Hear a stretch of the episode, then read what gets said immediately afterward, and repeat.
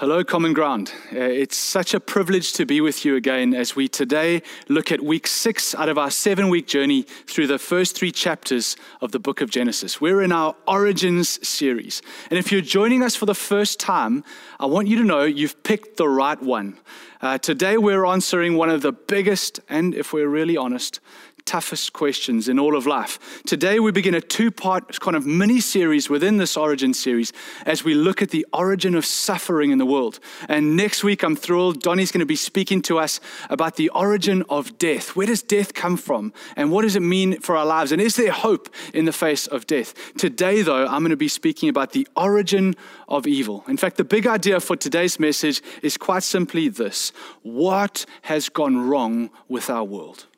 What has gone wrong with our world? When you look at our communities, when you read the newspaper, it's clear that something has gone wrong. It's true, there's so much good in our world, absolutely. When you look at creation, there's, there's creation that inspires us to, to want to just lift our gaze to God and worship. Our jaws drop at the splendor. But it's true that creation clearly has been marred. Something has gone wrong. Uh, so far, we've seen in our story a Genesis 1 and 2 world that is good and glorious. But clearly, that cannot be the whole picture.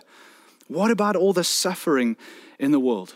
That's what we're going to be grappling with today. Probably helpful, though, to do a quick recap as we dive in. Our story in Genesis chapter 1 starts with a triune God who overflows to create this glorious world, not out of need, not out of deficit, but out of an overflow, a welling up, if you will, of love and goodness. This world is born. It's beautiful, it's glorious. Uh, what we see of this God is that He is sovereign, He's majestic, He's a creative creator, and He creates this world. And at the center of the world is is this special garden called Eden. Eden could be translated as paradise as well. And uh, this garden, Eden, is the special place where God, if you will, it's like the first temple where heaven, where God lives, and earth, where we live, kind of for lack of a better word, for lack of a better word, overlap. And the presence of God is, you see, it's the presence of God there to be with his apex creatures, his, his special climactic creatures, human beings whom he places at the center of the garden with a mission, actually, a mission to extend Eden, to cover the globe, to fill the world, and to order the world around the image and the nature of God himself. It's a beautiful, beautiful vision. It's a glorious picture of what life could be. It's what Mark Michael Eaton calls Plan A. And it would be amazing, wouldn't it, if the story stopped there? But clearly the story didn't. The problem is our story continues and something has gone wrong in our world. And that's what I want to explore today. If you're not a follower of Jesus, let me start by saying this. If you're looking into the Christian faith, I, I can't prove to you that Christianity is true. I'm, I'm, I'm never going to pretend to get anywhere close to that. But what I will say is this I am convinced that there is no worldview in all the world that comes close to making sense of our lives as human beings and the human experience. That although the Christian gospel cannot tell us why something goes wrong and happens, it gives us better resources to process, to understand, and to both live through life's toughest suffering and challenges. And so we're going to take a very real, very honest look at the tough parts of life today as we grapple with it through the, the, the, the, lens of the book of Genesis and we read together from Genesis chapter 3. If you've got your Bibles, won't you open them up as we read Genesis chapter 3, verse 1? The context of our story is Adam and Eve are in the garden and we meet for the first time a brand new character in the story. Let's read together from verse 1. Now, the serpent was more crafty than any other beast of the field that the Lord had made. You see, we meet this new character, the serpent, and he said to the woman, Did God actually say, You shall not eat of any tree in the garden? And the woman said to the serpent, We may eat of the fruit of the trees in the garden, but God said, You shall not eat of the fruit of the tree in the midst of the garden, neither shall you touch it, lest you die. But the serpent said to the woman, You will not surely die, for God knows that when you eat of it, your eyes will be opened and you will be like God. What a promise. You will be like God, knowing good and evil. And when the woman saw that the tree was good for food, and that it was a delight to the eyes, and that the tree was to be desired to make one wise, I mean, this wasn't just a flimsy decision. Look at all these phrases put together here. She thought about this. She took of the fruit and she ate. And she gave some to her husband who was with her, and he ate. And the eyes of both of them were opened, and they knew that they were naked. For the first time, they're aware of the vulnerability. They're exposed, and the first time they're aware of it. So they sewed fig leaves together and they made themselves loincloths. Here we see human beings using creation to cover themselves, to protect themselves. And they, they heard the sound of the Lord walking uh, in the garden in the cool of the day. Even though they've walked away from God, even though they've sinned, God comes walking towards them. The man and his wife, for the first time, when God comes looking for them, they hid themselves from the presence of the Lord God among the trees in the garden. They sin, God comes towards them. He comes looking for them, but they withdraw from the presence of God. In fact, they hide behind creation in order to avoid God. But the Lord God called to the man and he said to him, God pursues and he says, Where are you? And he said, I heard the sound of you in the garden and I was afraid. First time we see this because I was naked and I hid myself. It's like this revelation of vulnerability that had never existed before suddenly causes fear to enter into the story. And God said, and so often we read this like, a, like an angry judge, but I think if we to read this more correctly, it's that it's a loving father whose children have walked away from him. And, and God said, Who told you that you were naked? Have you eaten from the tree which I commanded you not to eat? And the man said, Oh, it was the woman that you gave to me. God, you gave me this woman. Then, then, then, he continues, She gave me the fruit of the tree. Then it, yeah, first he blames God, then he blames the woman, and then I ate it. And then verse 13, and the Lord God said to the woman, What is it that you have done? And the woman said, The serpent deceived me, and I ate it. And she blames the serpent. And neither of them can face up to the full weight and the reality of what they've done. They, they're trying to cover up the sin in their lives. Verse 14, and the Lord God said to the serpent, Because you have done this, cursed are you above above all the livestock, above all the beasts of the field. On your belly you shall go, and the dust you shall eat all the days of your life. And then this whisper of something that God will do. In verse 21, and the Lord God made for Adam and for his wife garments of skins, and he clothed them. Let's pray together. Father, as we grapple with this question, what has gone wrong with this world? Where does evil and suffering come from? And is there any hope to deal with these things. I pray, Father, you would speak to us of who you are. You would speak to us powerfully from your word about how we can understand suffering in the context of who you are and your great love for us. That you, God, would give us resources to live in the midst of this broken world, but full of hope and live towards this glorious trajectory that you call us to. In your name, by your power, Jesus, we pray. Amen. Okay, so here's the thing. If you follow the flow of Genesis, if you follow the flow, Genesis chapter 1, Genesis chapter 2, as we've been doing over the last few weeks, it's run about in chapter 3 that you start to ask the question. The question, well, if God is so good, and if God is so powerful, and if this world is so good that He's made, why does evil happen? I mean, why is there so much suffering? And Genesis chapter 3 comes to speak to us to show us what went wrong. Genesis chapter 3 tells us that it was a deliberate act of independence, a deliberate act of self autonomy on behalf of human beings, where we opened the door to evil, if you will, and let death into our world. It was a human choice away from God that brought about the suffering of this world. As we start to grapple with this question, let me put it to us in the form of a question. Uh, here's the question to us today Do you believe that it's possible for human beings to have free choices without ever having suffering in our world? Do you believe that it's possible for human beings to have free choice without ever having suffering? I, mean, I must say, I've been so helped in my message preparation by a talk by Andrew Wilson on this subject. And I, I think this, this question is answered by the tree in the garden. This is, in fact, the point of the tree in the garden. It represents a gateway out, if you will.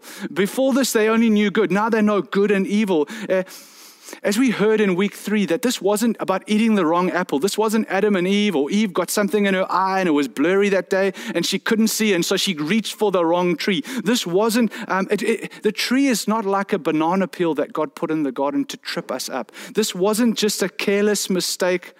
This was a deliberate act this was an opting out, a deliberate choice between being God's image bearers, in other words, living with God and living for God, versus following the serpent out into independence from God. That was the choice that day. It was an act that took us out from under God and, and, and, and put us into God's place in our lives, that we became our own gods, if you will. We chose in that independence from God. We're answering the question is it possible to have free choice without suffering in the world. But doesn't free choice mean that I can do things that hurt other people? For instance, should I be allowed to speed while I'm driving? And I don't mean legally allowed, I mean physically allowed by God to speed while I'm driving. What if, what if there's an emergency? Have you ever got a speeding ticket, I wonder? Or, or this one, maybe closer to home. Do you ever catch yourself slowing down when you approach a speed trap? The Arrive Alive website says this The speed of motor vehicles is at the core of an estimated 1.2 million people that are killed and 50 million that are injured in road crashes worldwide every year. The hard truth is that all of this suffering is caused by normal people like us, deciding in our free will that we want to drive faster than what is legally and safely allowed to do so on the roads. Now, if God was to stop suffering, it would require that that we could no longer choose the speed we drove our cars. Do you think it's possible to have free choice and no suffering in the world. What I'm getting at is the only way to stop so much of the suffering in the world is for God to have to stop the choices that we make, to say that no one is allowed to choose what we do with regard to these things. The only other way for this to be possible, right? The only alternate would be if human beings only ever chose what was in the best interest of others or the best interest of our creation. In other words, if human beings said, I am going to treat other people as I would like them to treat me me, which brings us straight back to uh, around to the Christian gospel and the Christian message around life. You see, the only way for there to be simultaneously no suffering and at the same time free choice is if everyone always chose what was in the best interest of other people. And the honest answer to that is, but we don't. What if you're listening and you say, actually, but, but yes, yes, I hear you, Luke, but actually, we should, God should take away free choice, at least for the very worst people in the world, right? The people who do the really bad things, because they should not be allowed to choose those things. Here's the, the thought, though, that if you, if you take away someone's choice to do something, aren't you in fact taking away that person? You take away a part of who they are. You take away what they would do if they were free to do so. That person is no longer the same person that they would have been had you not taken away that thing in the first place. That person no longer exists anymore. We, might, we must ask ourselves the question, though, personally, have I ever caused suffering in the world? Do I ever make choices that cause other people pain, physical pain, emotional pain, relational pain? And I think this is what Genesis 3 is saying to us. Genesis 3 is, is saying to us, we come to God and we say, God, why is there so much suffering in the world? And God kind of flips it. And he highlights our independence to walk away from him. And he says, you, you come to me and you say, Why is there so much suffering in the world? He says, I'm coming to you in Genesis chapter 3. And I'm saying, Let me ask you as human beings, why is there so much suffering in the world? Why are you allowing it? Why are you even, in instances, causing this suffering? What Genesis 3 shows us is that the line between good and evil is not out there with the devil and then us over here. It's not even out there with all the bad people and then over here with all the good people. What Genesis 3 is teaching us is that the line between good and evil runs right through the, right through the straight line of our own hearts. It's within each of us. Evil is not just a problem out there, evil is in here too. It, it, when you read Genesis chapter 3 and you're really reading it properly, you should, you should come away with this question are we really the goodies? Are we really the goodies in the story that we like to think we are? It was once reported of G.K. Chesterton in the shortest ever published uh, letter in the Times The question was asked by the Times What is wrong with the world? And G.K. Chesterton's shortest ever response was published, to which he answered three words Sir, comma, I am. I am part of the problem. I'm part of the problem of evil and suffering in the world. If I'm really honest with you, I know this acutely in my own life. As a preacher, when you start to prepare a message, it forces you to look at yourself as well in every, every single sermon we preach. I reflected on some of my life as a young man, some of, some of the things I did as a bully in the school, some of the ways I put other people down. And at that time, didn't make much of it. But now I think about it through the lens, being a father, wondering if that was my son on the other side of me or my daughter on the other side of me and some of the relationships and the things that I did and the way I treated girls. And I'm giving you the very parental guidance version of my list of things, by the way.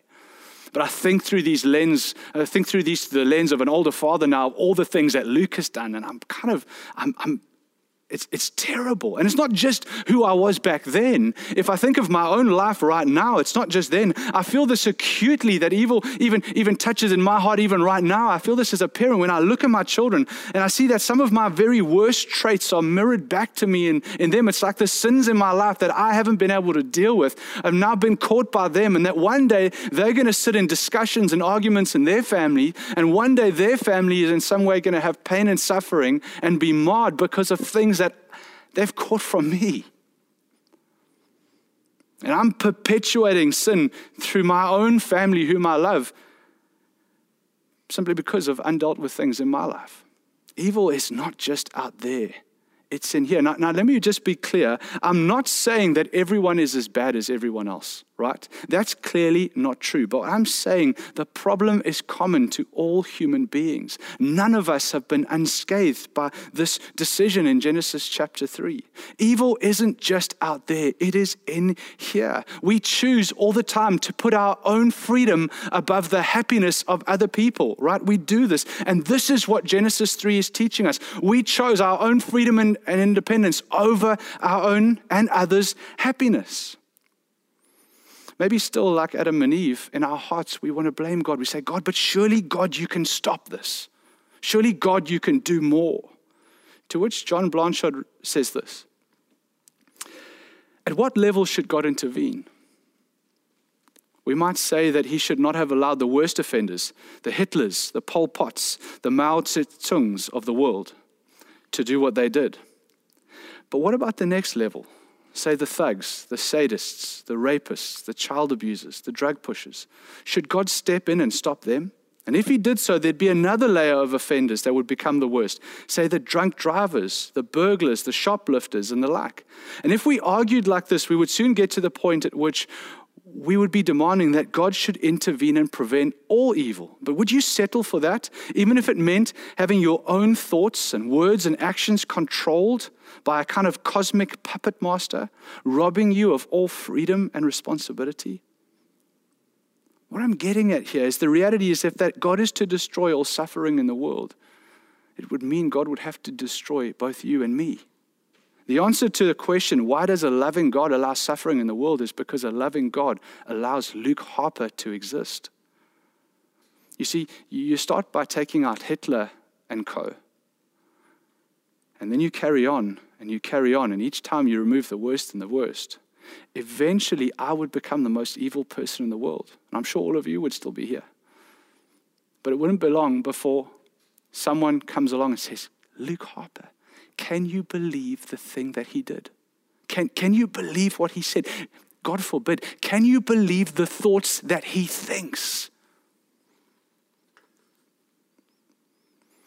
The only alternative would be for God to make it possible for human beings, human beings who have a tendency toward evil, human beings who have a tendency toward the selfish independence, to turn away from our self seeking ways, to turn away, to get rid of these old lives, to live, to, to, to, to come back to God and to, to step into His original intent for what it meant to be human beings, to be a blessing to the world, to come back to Him, to say, God, show us how to live, to then come to Him and say, God, enable and empower empower me to live this way. And friends, that's exactly what the Christian gospel is. It's exactly what the Christian gospel is that He's made it possible for a fundamental shift within us as human beings to, to, to become, the, the biblical word is to have a new nature at the center of who we are. In Jesus, we are able to turn away from our self seeking, independent lives and turn back to God. This is the fancy Christian word is repentance. In Him, uh, we are able to sever ties with our old ways. This is the act of baptism as we die to our old selves and we emerge on the other sides with a heart to live a new life as we trust Jesus to teach us how to live. This is faith and followership of Christ, all the whilst relying on the Holy Spirit who's now living within us to to empower us to live in these altogether different ways. It's true, in Christ, we really can be changed and live different lives. The, the only solution is for God to fundamentally change the hearts of human beings, and it's exactly what He promises to do. Ezekiel chapter 36 and verse 26 says this I will give you a new heart and put a new spirit in you. I will remove from you a heart of stone and give you a heart of flesh. Earlier on, I said to you, I don't think that there's another worldview that makes better sense of our human experience and what it means to be a human being. Genesis 3 so resonates with our human experience. It teaches us it teaches us that suffering is a problem, that evil is a problem, that there is something that has in fact gone wrong, that when when when evil is done to us, it should not feel right. It, it, it doesn't teach us that we can escape suffering and hardship. But it but it, it it teaches us that when we go through and we experience painful injustice, that, that it's not just the hurt that we feel, that, but that part of a human being heart, the part of a human heart that says it's not just painful what's happened, but it's wrong, it's a, it's a violation, it's unjust. That thing, Genesis 3 legitimizes it. It means, it means that it's not just the pain, but it's that, that second thing you feel that it shouldn't be this way. That is real. Maybe I could ask it another way. Why is it that evil or suffering is a problem at all? I mean, pretty much all human beings believe that suffering is wrong in our world. We do. We, we, we all believe suffering is wrong in our world. But if there's no God, and if we simply just emerged out of primordial chemical soup, and there's no soul, and there's no spirit, and there's no sacred part about a human being, why is suffering a problem at all? I mean, when you look at the animal kingdom, the strong kill the weak all the time. We say, this is life. In fact, when I go to a, a game, a game drive or I watch, uh, uh, watch game and animals in the wild, I hope to see a predator taking out prey. It's, it's part of life. And I'm saying if this is just the way the world works, then why do we all struggle with the idea that strong people shouldn't take from weak people?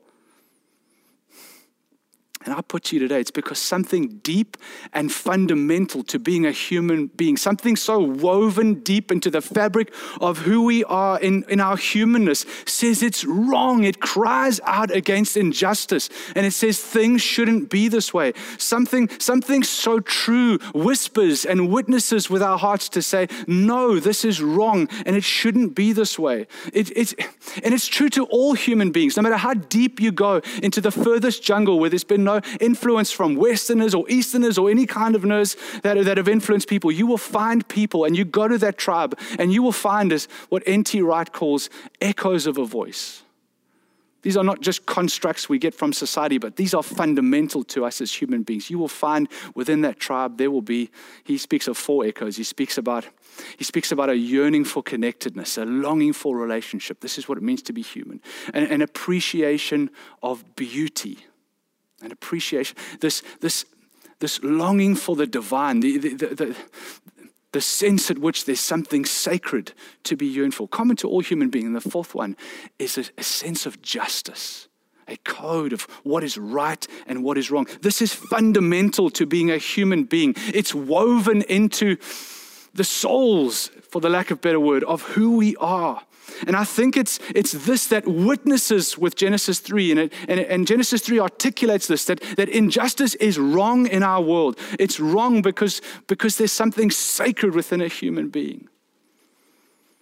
And I think the way we feel about this wrongness and suffering points to, the, points to this deep truth that we weren't created for a world like this. You and I were created for a Genesis 1 and 2 world, and we find ourselves living in a Genesis 3 world. And this is where the rub comes in. As a pastor, I don't know why God has allowed it, but I know that it's not the way it's supposed to be.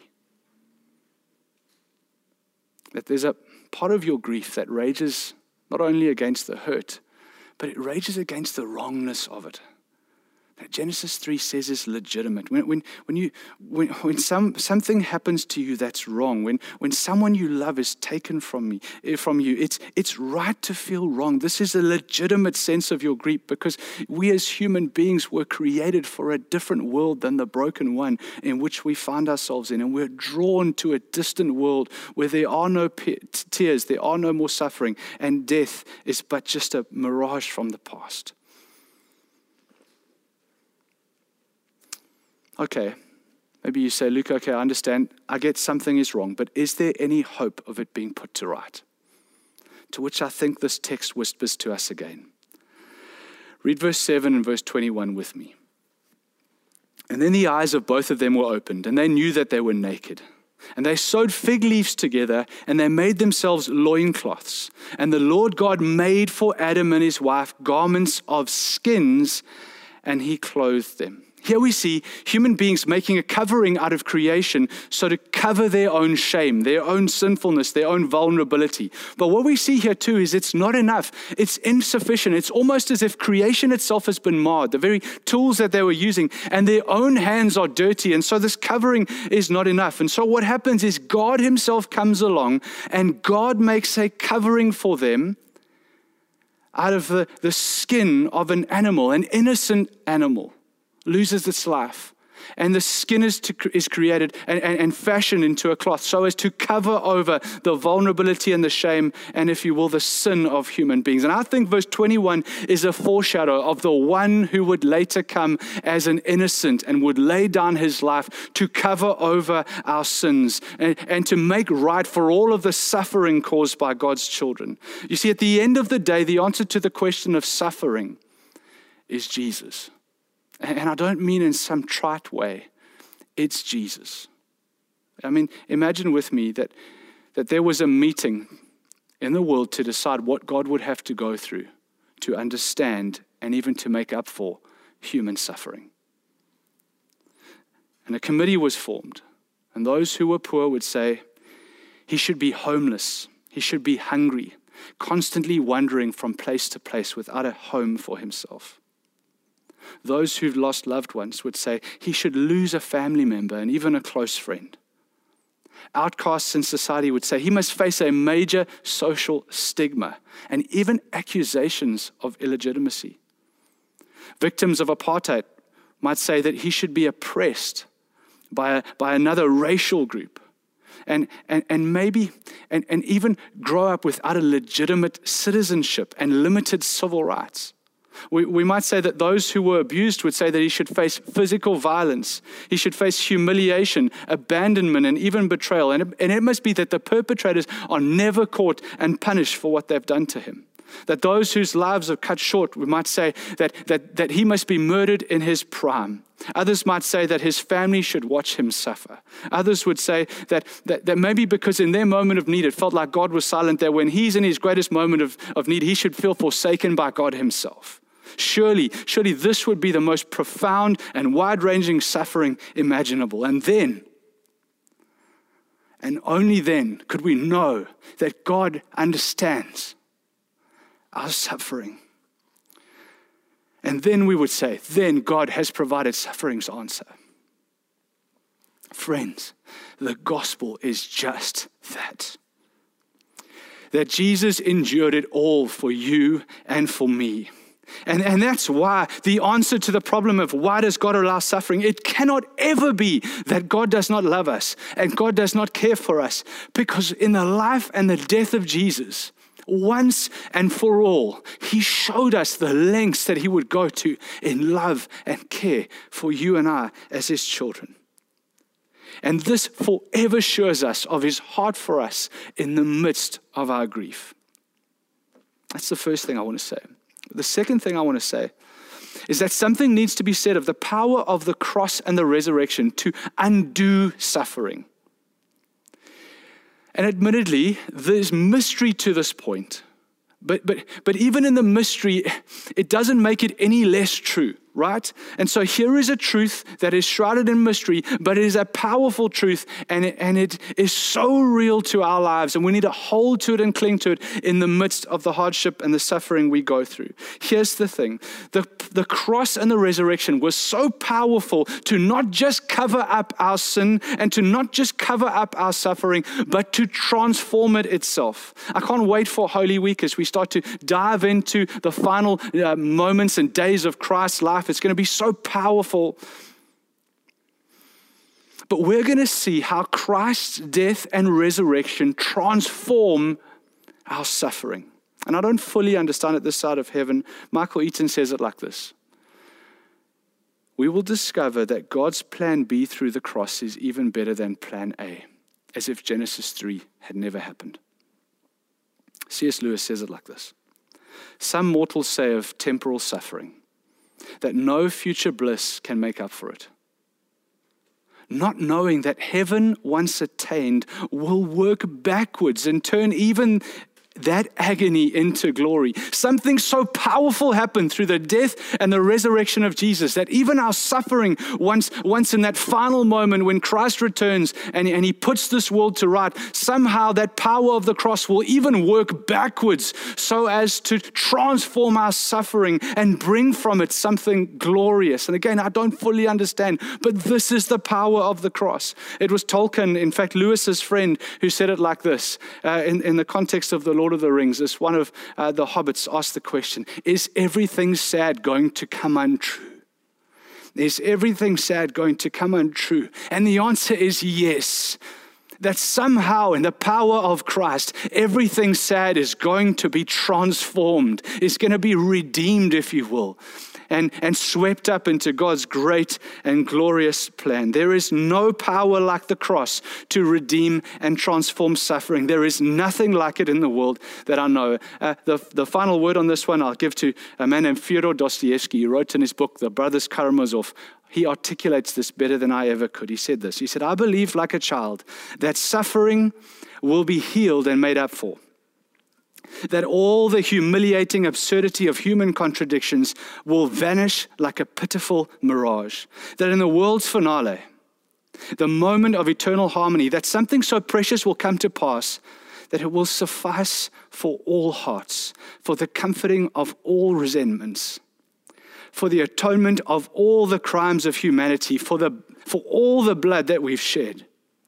That it will make it not only possible to forgive, but to justify all that has happened. Friends, in Christ's death and in Christ's resurrection, so something so powerful, almost, ah, I know it's not the right word, but it, it's something like, like, a, like a magic works back in mystery to transform even life's harshest moments.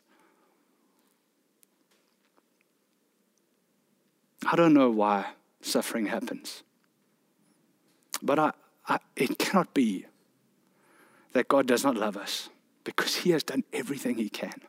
And it cannot be that suffering is final. It cannot be that it has the last word because the power of Christ's cross and resurrection work backwards to transform it. And that is your hope. If you are sitting right now in the midst of tremendous suffering, may you know that suffering's word is not final, that Christ is with you if you will invite him. Jesus, Jesus suffered alone in order that you and I would never suffer alone. I'm not a football fan. And I'm going to lose some people now. I do apologize. Because if I had to choose a football team to support, I would choose Liverpool. And I would choose Liverpool because of the song that they sing. As together in that stadium, they say, We never walk alone. Whatever it is you're going through, Christ is with you. Invite him who understands to be with you. and, and be filled with the hope that rises up within you to say, Christ will redeem even this.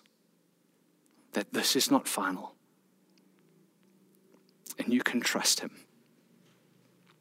I want to say one last thing as well. Hey, to think one message is going to help us. It's, it'll nudge us a little bit in a direction, but we need so much more than this. To those of you who just need to talk to a pastor or talk to a leader, we're never, we will never be a church who's too busy to be able to speak to people in terms of pastors and leaders. I want you to know if you need to talk to someone, please pick up the phone, speak to your congregation leader, speak to your life group leader. We want to talk further around these things and to pray with you and to trust that Christ would meet you in the midst of of that, what it is you're walking through. Can I pray for us as we land together? Thank you, Christ, that it seems as we read Genesis 3, we walk away from you, you, you seek us out. You seek us out. We try to cover our sin, you make a better covering. Every time you make a better plan for our sin and for our suffering than we could ever make on our own. And God, I want to pray first and foremost for those those who are suffering right now, Lord Jesus, for whom suffering feels overwhelming. Jesus, I pray that the revelation of who you are as a father who seeks us out, even when we walk away from him, and as a brother who finds us in the midst of the most difficult things we could go through, would be, would be brought alive to us by an empowering spirit who joins you right now where you're at. I pray, Holy Spirit, in every home, in every heart, that you would make real to us the power of Christ to be with us and to lead us through this, Jesus. You don't provide a way over or around, but you walk us through it. And God, that this profound truth, that suffering is not the last word in our life, that actually your, your cross and resurrection is so powerful that even this thing is going to be transformed in my life, God. Therein is a hope. And I pray, God, that you, Holy Spirit, would put that truth into our hearts and cause it to well up as we cling to you. But I also pray, too, for us as a church, Lord Jesus, that it's this new nature that we would be a people in the city of Cape Town who less and less would be causing suffering because we genuinely believe in your word to transform our hearts, that sin is shrinking day by day in our lives because we're looking to you, Jesus, to teach us how to live. We're leaning into you, Holy Spirit, to empower us, and that the Christian church genuinely lives in a different way in our city because we take you at your word and we, we live in fellowship of you and we lean on you to empower our lives. And so thank you, Jesus, that when we walked away from you, you took a step to us in the Father in Genesis 3. You whispered in Genesis 3:21 of the ultimate step that you'd, you'd take to bring us home. We trust you, Jesus. Amen.